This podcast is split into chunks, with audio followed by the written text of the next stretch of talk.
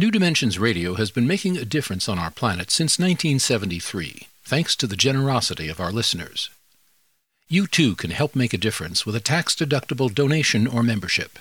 Please visit our website, newdimensions.org, and just click the Donate button. We at New Dimensions thank you for your support.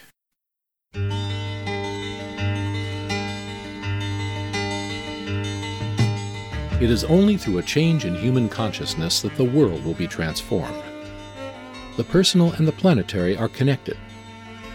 As we expand our awareness of mind, body, psyche, and spirit, and bring that awareness actively into the world, so also will the world be changed. This is our quest as we explore new dimensions.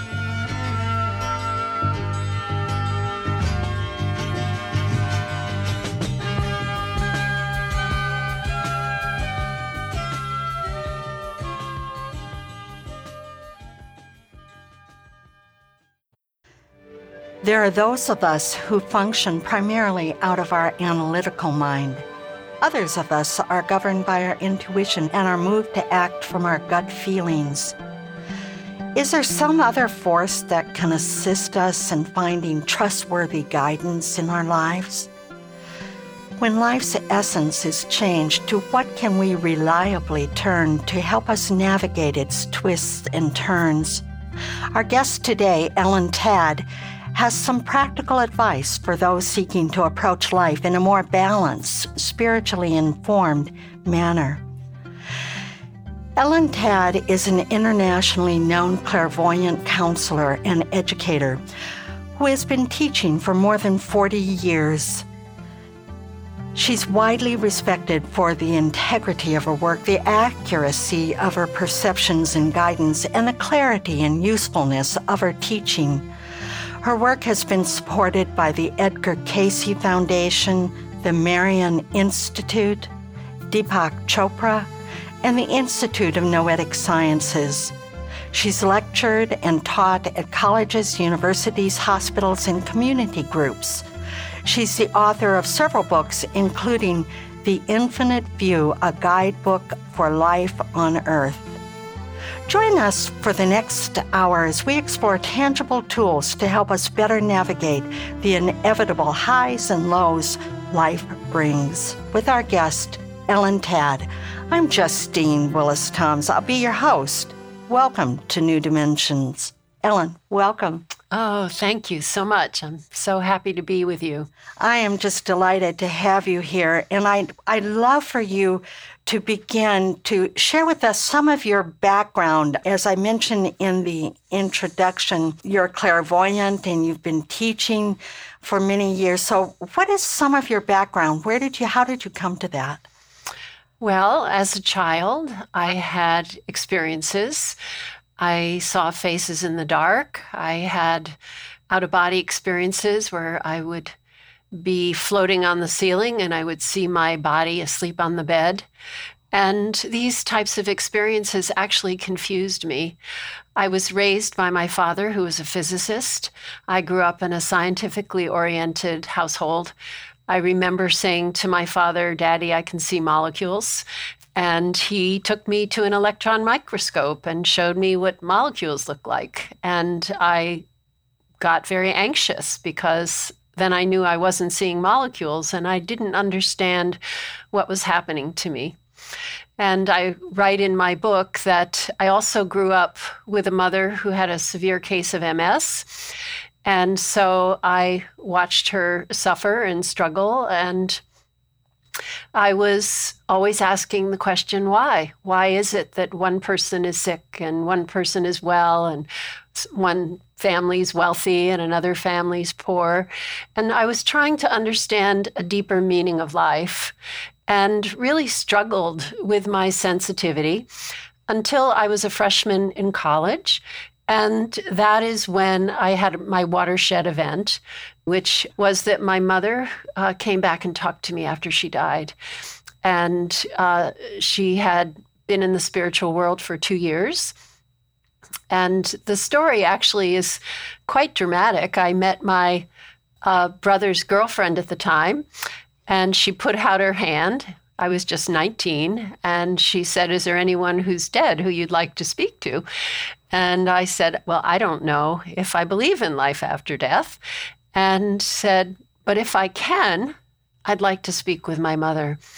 We went to her uh, one room apartment in the village in New York, and she went into trance and her cats jumped off the walls and ran into the bathroom. So I knew something was legitimate. And then I saw my mother's face superimposed over hers. And with great effort, my mother said, Do not mourn for me. I chose what I endured to learn compassion for those who suffer. And she said, No matter how things appear, if you look deeply, you will see there are always reasons and there is justice. That was a profound message. And after that, everything changed for me. It was like a veil was lifted. And the first sentence in my book is I always say, My mother gave me birth and my mother gave me rebirth. Because after that, I could see that everyone was spirit temporarily on the earth. And we all had reasons for being here and lessons to learn. And very quickly after that, I started having lots of clairvoyant and clairaudient experiences. And, um, you know, I had to ask myself, how do I want to use this? Do I want to give messages from dead relatives? And I didn't. I, I came from an academic family, and pretty quickly I was interested in the deeper questions. What's the meaning of life? Who in the spiritual world is wiser than me who can teach me. And so this is what I opened up to. So I'd like to ask you, Ellen, I, I think I know I know that you share with us that you came in touch with what you call your guides. Yes. And I, I'm very interested in what that entailed. Who are, do we all have guides and how did you discover your guides? I would say they came to me rather than I was looking for them. Um, the first dramatic event was um, I was recovering from the flu, and at three in the morning, I woke up, and there above me, floating, was an Asian man in etheric form. And, you know, we all know that our arms are not solid in, you know, junior high biology, or maybe kids learn earlier than that, that our arms are energy in motion. Our body is energy in motion. The table is energy in motion. Well, the etheric body is also energy in motion, but it's moving faster. So, part of what clairvoyance is, is being able to see this faster moving energy. And so uh, this beautiful Asian being appeared to me and communicated through thought. And this was the beginning of having a lot of vis- visitations. And um, people talk about the fact that you know seeing visions or hearing voices is a sign of mental illness i just think people don't understand it but i can tell you that the beings who contacted me were full of light and full of wisdom. And because I'm a scientist's daughter, I approached this all not as the truth, but as an experiment. and I was very methodical. And it's been decades now, and their wisdom and their accuracy and their teachings have transformed my life and and many of my students as well. So, Ellen, your experience of your guides were very explicit. I mean, you say that you actually saw this energy in, in, in a kind of form. And for, for me, I, you know, I always hope that I have guides. you know, I hope that they're there, and I I talk to them sometimes in in a form of meditation or prayer, whatever you want to call it, some sort of communication or heart feeling in my heart of communicating. But I've never had that kind of assurance that you have. And I wonder if you could say something about that because I think a lot of people are in my camp, so to speak. Yes, yes. And I teach a lot of people how to have connection with their guides. And just as there's vision, which is external vision or internal vision, you know, the dramatic experiences at the beginning were external, which took away my skepticism. But internal vision is seeing images in one's mind's eye, which is perfectly legitimate. So my guides have said that the spiritual language is the language of subtlety. And that it's very common for the communication to be subtle. But we all have an impact, you know. Um, I should say our guides do have an impact on our life. And one of my favorite stories about this is my father, who who did scientific research, he told me when I was young, one of the things he'd do when he was starting a new project is he'd lie in bed He'd listen to classical music. Now, the classical music inspired him, which opened his crown chakra. And this is a prerequisite for accessing guides, an open crown chakra. It's the bridge from the material to the spiritual dimension. And it's opened with inspiration. And so my father sort of stumbled on it that if he would lie down, listen to classical music, then he was opened. And then he said thoughts were given to him and he said, I know they're not mine. He said, I don't know where they're coming from. I don't know if there's God or what it is, but I know they're given to me. And then uh, he went to the library and researched them. So someone's in a shower, they think they're getting a good idea, and they should pay attention. Is it coming to them or coming from them? When you say that, the word inspiration, that's the big one. And I know when you teach meditation, the beginning of meditation, you, you teach that the first thing to do is to get ourselves in a place of inspiration. Exactly.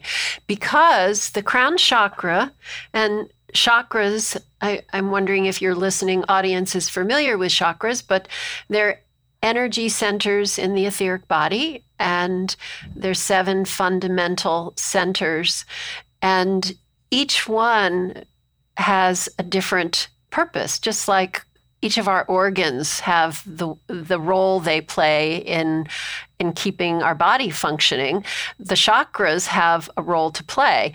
So the crown chakra or the golden halo in religious pictures is the crown chakra and this is the bridge from the material to the spiritual dimension. I call it the key to happiness chakra because when it's opened we feel glad to be alive and when it's closed that's what depression is depression is the aura in the crown chakra depresses versus being expanded.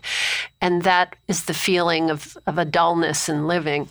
So, are you saying, Ellen, that if it's closed, then we are living primarily just on the material plane, just on, on this one channel. We get all the news and it's challenging and can be very depressing. There are wars and famines and climate change and, and poverty and all sorts of things happening. And so if that chakra that part of ourselves isn't open to another dimension that I'll call it spiritual dimension that is beyond the material, then we, our lives, as you say, might be depressed. And we're going to talk more about that in just one moment. I want to remind our listeners that I'm here with clairvoyant and author and teacher Ellen Tadd, and she spells her last name T A D D, Ellen Tadd, and she's the author of The Infinite View.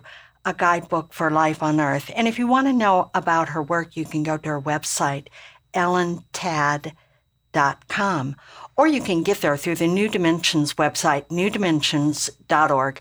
I'm Justine Willis Toms. You're listening to New Dimensions.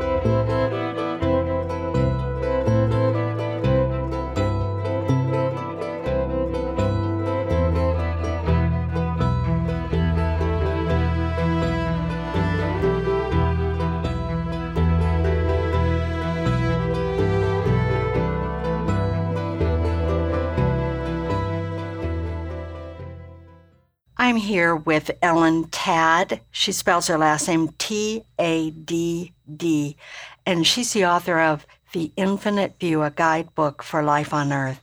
And we've just been talking about the opening of that crown chakra or being in touch with the spiritual realm, that being open or closed. If it's closed, it causes maybe depression. Can you say more about that, Ellen?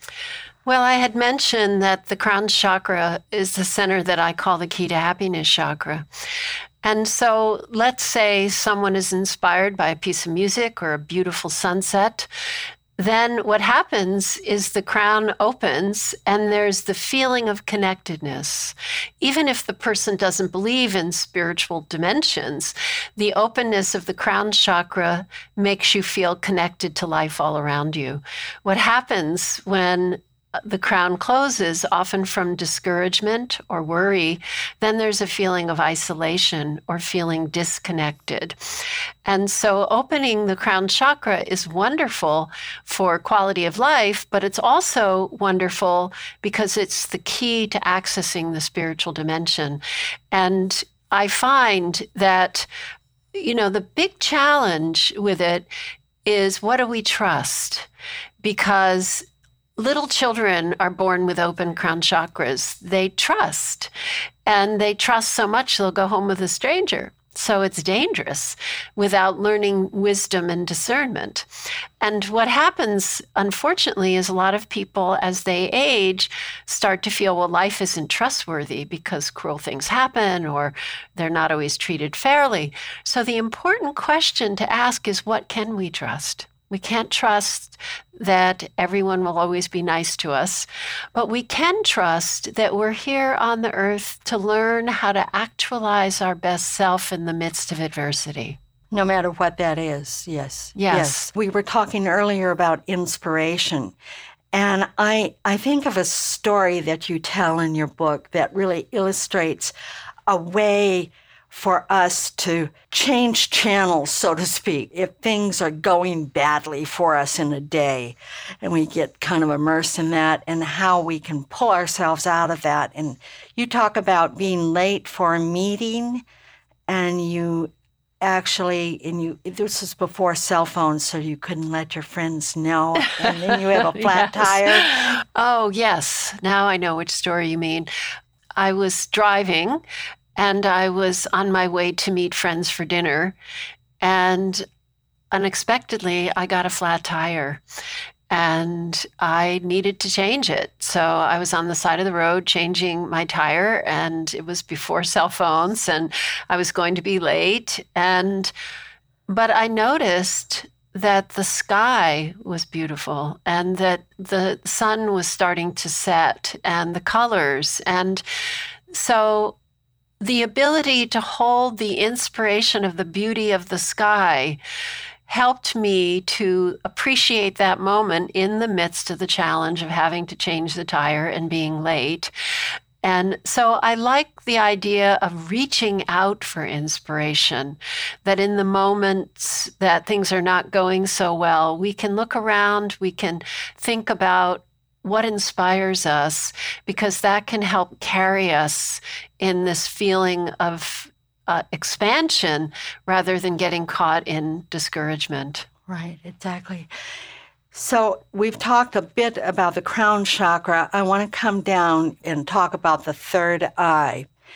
And not everybody understands what the third eye. That's that's an Eastern term for the chakra that Yes, right in the middle of the forehead. pointing to her forehead. Yes. Now, I, I want to say something about that because I think it, if if we use another term for that, like our inner vision, maybe deeper wisdom, but I love that. I love correlating it with vision because it's it's around our eyes, and our eyes are visual. They're looking. They're seeing.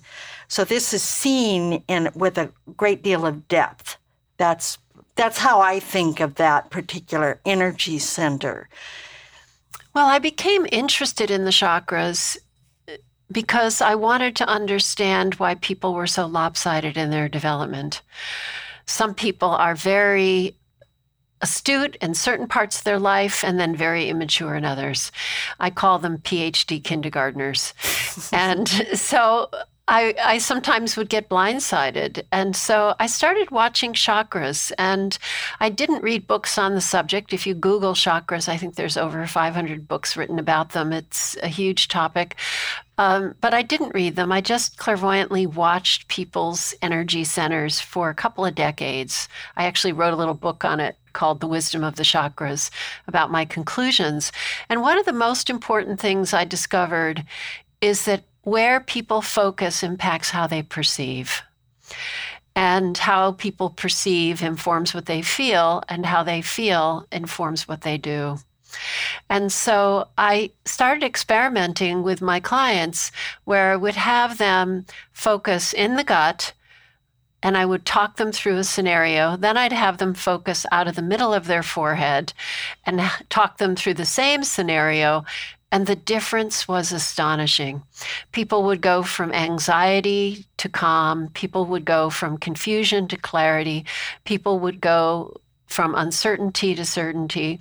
Can you give an example of that?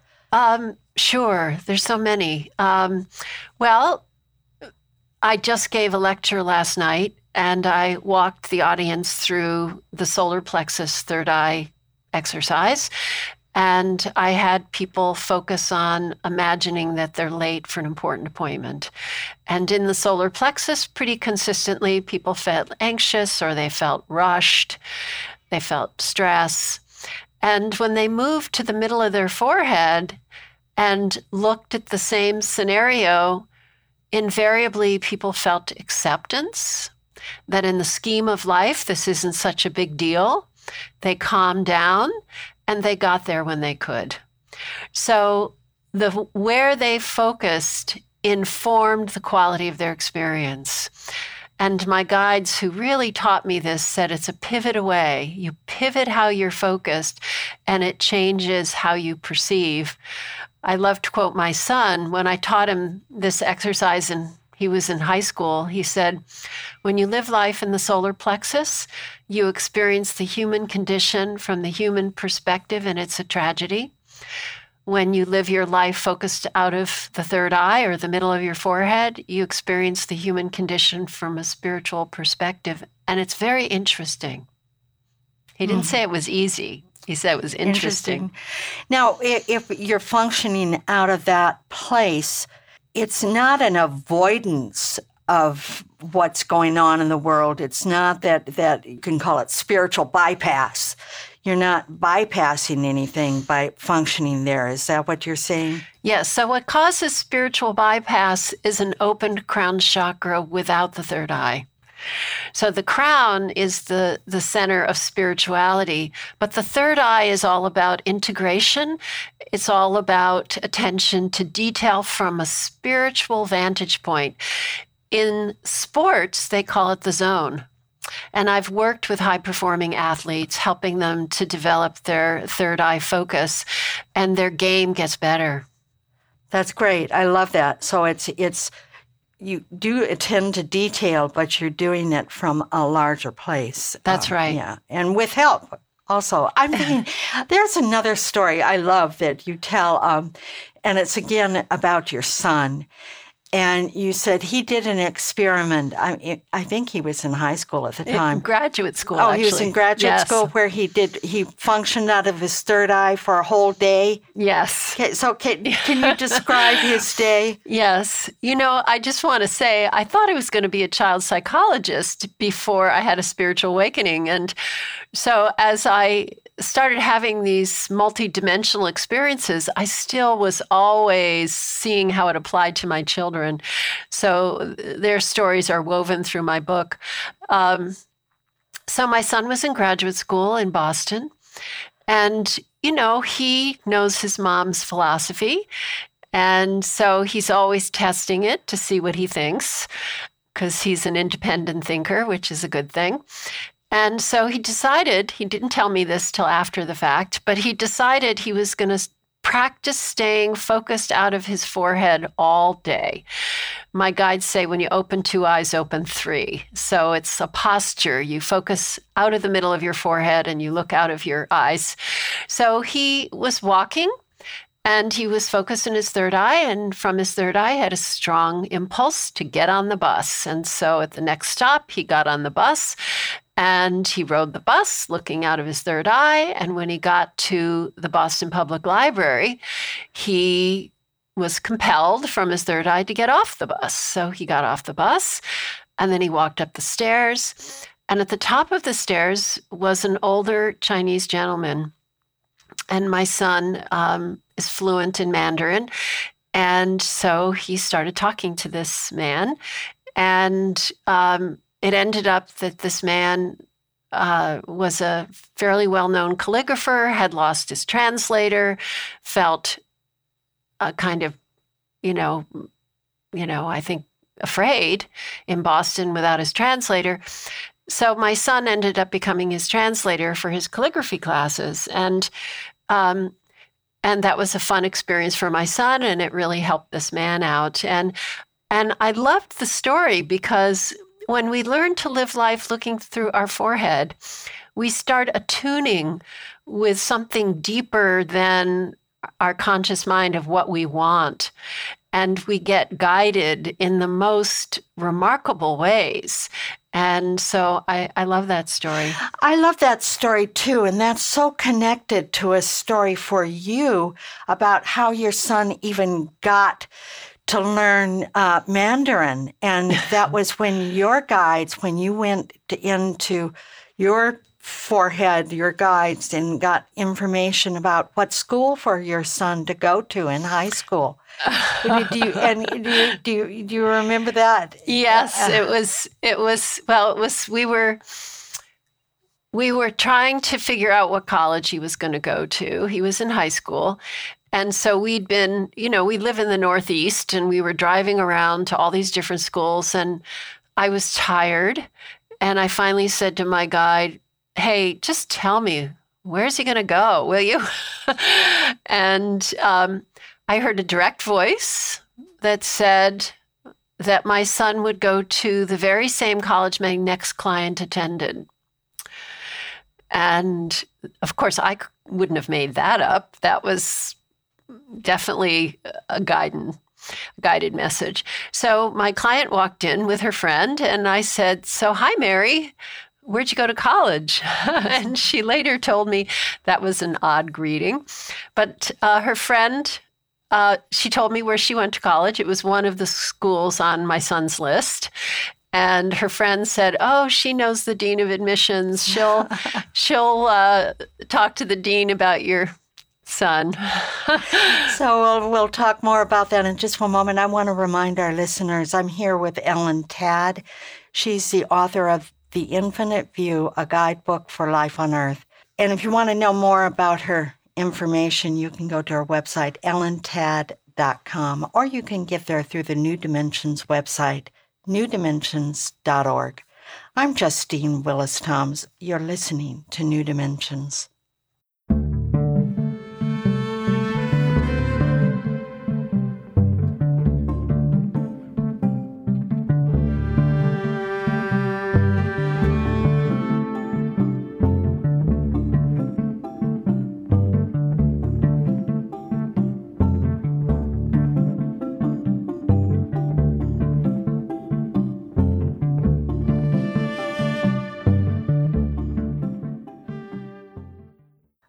I'm here with Ellen Tadd. She's a clairvoyant and the author of The Infinite View, a guidebook for life on Earth.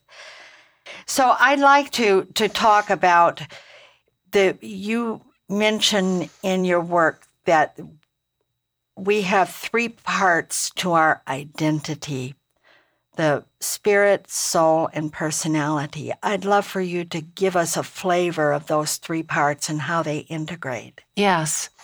So this again is information that I was taught through through my relationship with my guides. I can't take credit for its wisdom, uh, but I've learned the accuracy of it. So, what I've been taught is that everyone has an internal spirit, And they define spirit as a spark of the God force. This is our enlightened self.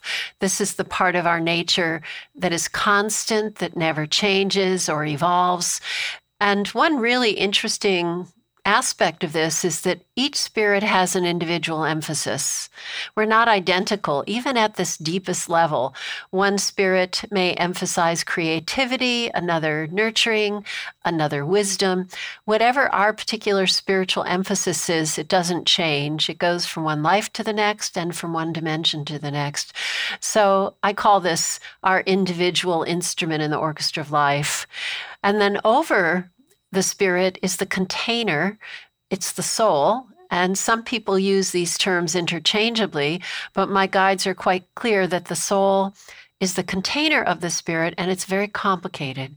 It contains all of our past life patterns, traumas, talents, fears, skills, all of the many experiences we've had in the reincarnation process. And in the soul, there's a concept that they call first error, or the original attitude that was not in harmony with our spiritual nature. So, you know, in Christianity, they call it original sin, this original imbalance. But what I've found in my own work is that it's not the same for everyone. We have our own brand of fear, our own brand of confusion. And so this is the beginning of uh, disconnection from our spirit. And when we incarnate, we're guided towards families and circumstances that bring up our particular drama to help us learn and evolve. And then over the soul is our personality, our persona in the world, which is influenced by genetics, conditioning from parents, society, education, our environment, past life influences, and then influence from the spiritual essence my guides teach that fulfillment comes from actualizing our spiritual nature at the personality level. And this is key because we're taught that fulfillment comes from getting what we want. And I think it's a terrible setup because I don't know anyone who gets everything they want. And what that does is it breeds an unhappy culture, a dissatisfied culture. But if we change the definition of happiness to my guide's definition, which is the actualization of our spiritual nature, then what becomes most important is how are we manifesting ourselves rather than what happens to us. That's that's very clear, and uh, it just brings me to the thought about about destiny and choice that we might have. So, if you could say something about destiny, that things are pre-planned for us. If you say like, all right, so we're we're born into this family, and so we have a kind of destiny there, or do do we have a choice? How much choice do we have? Uh, if you can give some examples of that. I have a chapter on the relationship between destiny and choice, and I actually think for myself, that is the most interesting question of all. What is destiny and what is choice?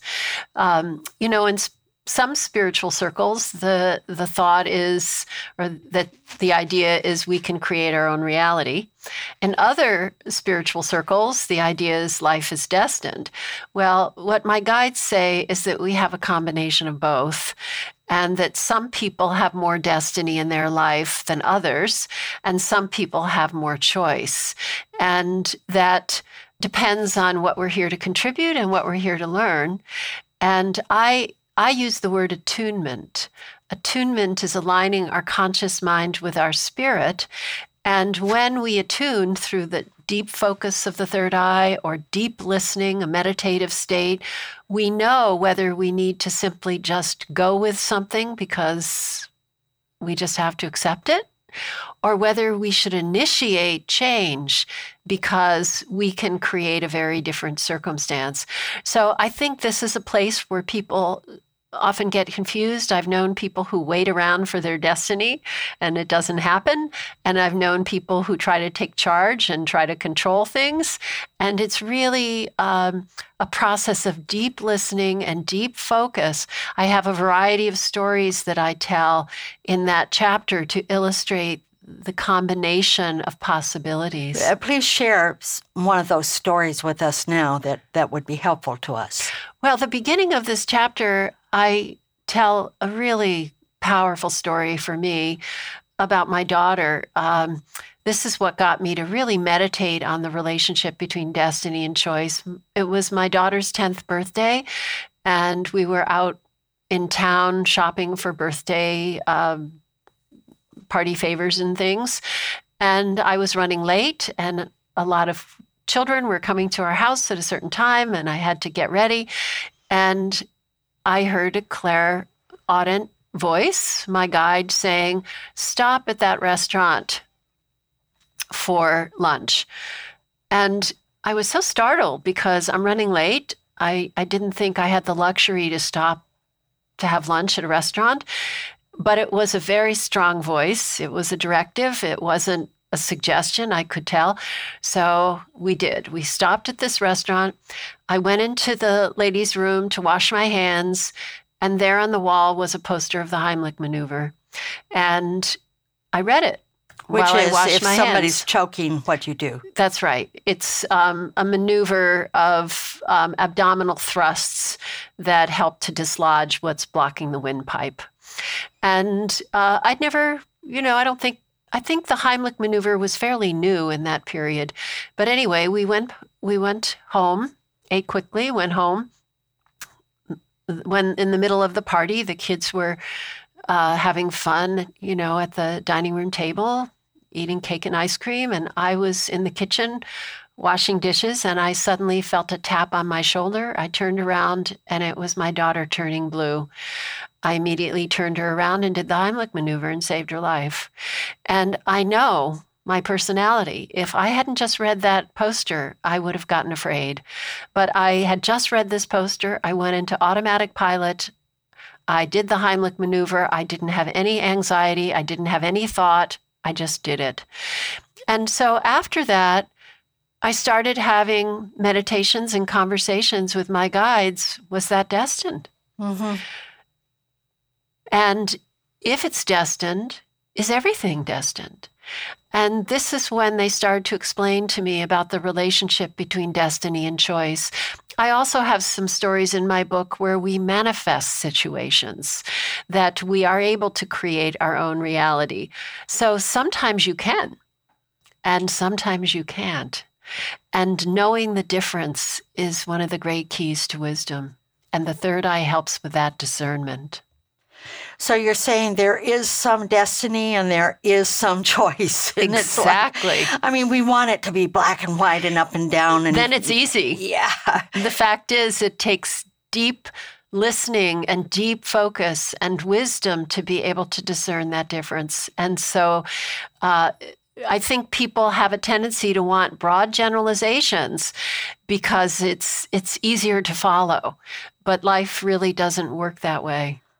Well, it's exhausting. You know, it's it's it seems to take less energy if it's just sort of set down as okay, this rule will always apply, and then we don't have to think about it anymore. But but But it leads to mistakes. Yes, it does. That would lead to mistakes if if if it's not true. If that rule is not true and does not apply to to all cases, then Yes. I know that we'd prefer it. My guides have a great phrase. They they've corrected me endlessly, and one of the things they say is, "Ellen, pay attention. What is universal and what is unique?" And don't make that which is unique universal because it leads to problems. That's a wonderful thought to ponder. Uniqueness and universal, and how we take uniqueness and we Try to make it it. universal. apply it like it's going to. And you can see that everywhere. You see that in politics, you see that in Mm-hmm. communities, you see that in so many places. That's very, very uh, powerful, a powerful thing. And you know, you've been talking a lot about deep listening. And you even said something in the early part of our conversation about the the kind of listening that that may be speaking to us can be quite subtle. And so, what is your suggestion to us about listening for that kind of guidance that we can trust? Yes. Um, well, I teach a meditation technique. I, I often say my absolute best skill is I know how not to think. I just know how to turn off my brain and not think for long periods of time, which is what makes me receptive. Um, so I teach a meditation technique in my book. And, you know, meditation is now a very common word in our culture, but it means different things to different people. And many times people teach meditation, and I see it as a relaxation technique, which is wonderful. But to me, it's not real meditation. To me, meditation is the ability to turn off the brain chatter and just not think and listen deeply. So I teach meditation as an X, and the bottom part of the X is everyday thought. The point in the center is stillness. And the upper part of the X is why I meditate. It's revelation, it's connection to the spirit within and without, it's accessing uh, knowledge in ways that go beyond the analytical mind. And so the steps I teach is the first step is use inspiration to open the crown. My quote, actually by Emily Dickinson, that I brought to you is is a, a quote about opening the top of the head. So um, inspiration to open the crown and just uh, just say the quote then our, our listeners will, yeah will, will want to hear that quote from okay i um I grew up in Amherst, Massachusetts, where Emily Dickinson was from. So she was always a part of my my uh, life. So this is something she wrote in a letter. It says, "If I read a book and it makes my whole body so cold no fire can warm me, I know that is poetry. If I feel physically as if the top of my head were taken off, I know that is poetry. These are the only ways I know it." And I love that she said, if I feel physically as if the top of my head were taken off, that is the feeling of an open crown chakra. That is the feeling that inspiration has opened the crown, and that is poetry. And that's the first part, that inspiration of your teaching meditation. And we'll talk about the other parts in just one moment. I want to remind our listeners that I'm here with Ellen Tadd. She spells her last name T A D D, Ellen Tadd. She's a clairvoyant and she's the author of The Infinite View, a guidebook for life on Earth. I'm Justine Willis Toms. You're listening to New Dimensions.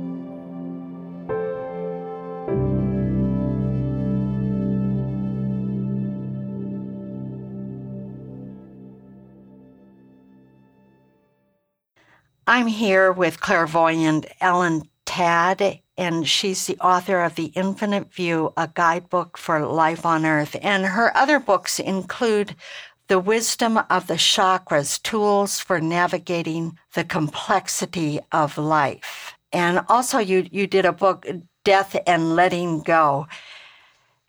Ellen, we're talking about the way that you teach meditation and what that means to you. And you talked about there, it's an X on the bottom of the X, in the middle of the X, and the top of the X. And we've just talked about the first part to start with inspiration. Yes. What's the next part? An affirmation, a positive affirmative statement.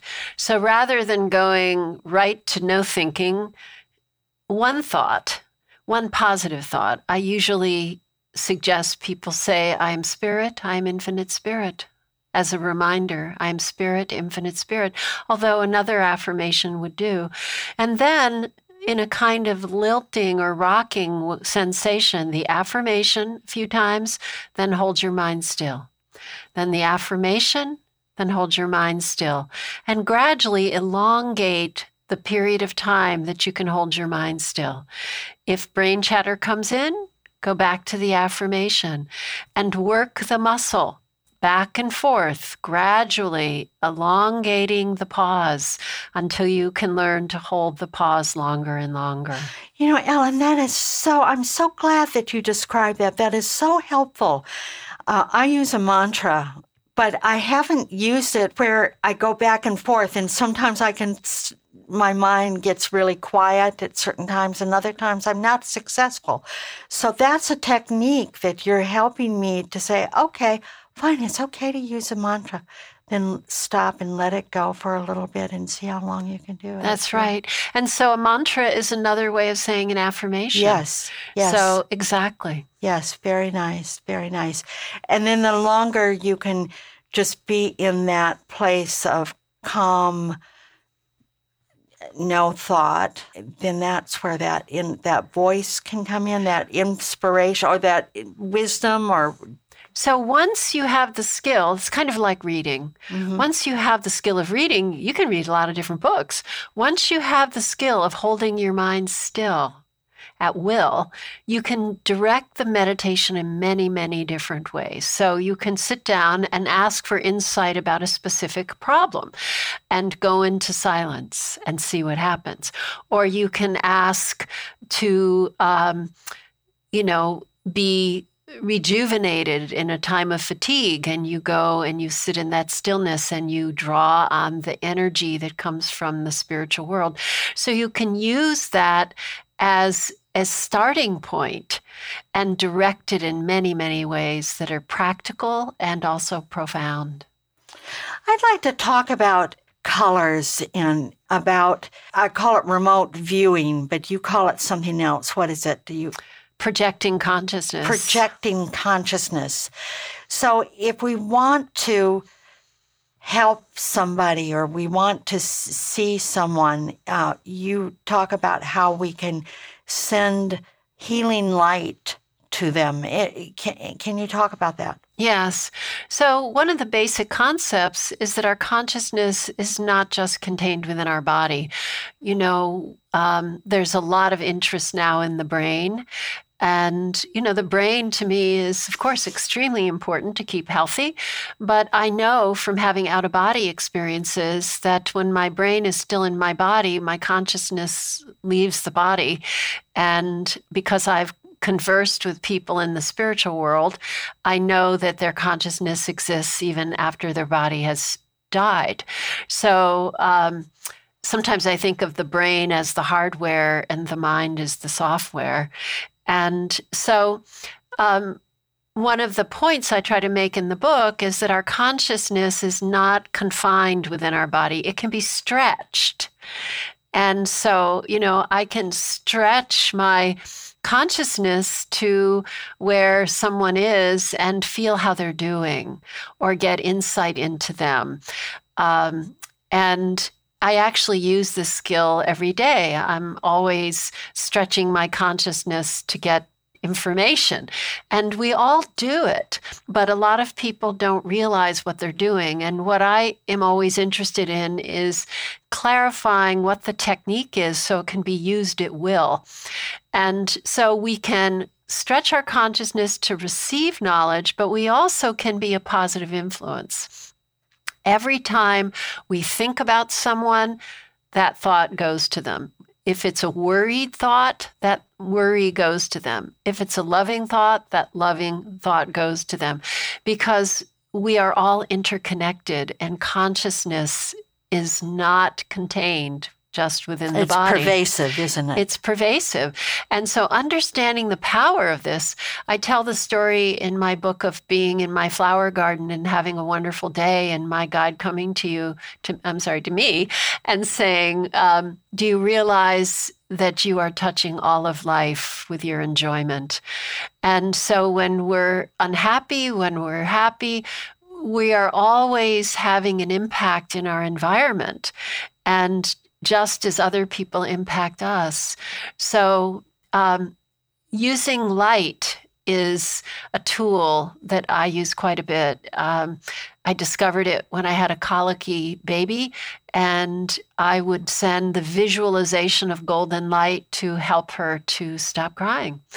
And so I learned the visualization of light can be used as a tool to calm people, to bring clarity. It's a diagnostic tool. I have many stories, and when I teach this in class, people can't get a smile off their face mm-hmm. because the feeling of golden light feels good. What would you say, though, if do we have permission to send healing energy to someone or i guess you could also use it for for for not such high high things bad things you know? Well the fact is that every time we think about someone we are having an impact energetically. Every time you think about someone do you have to ask their permission? May i think about you? It's just the facts we are always energetically either supporting people's well being or making it more difficult by every thought and feeling we have.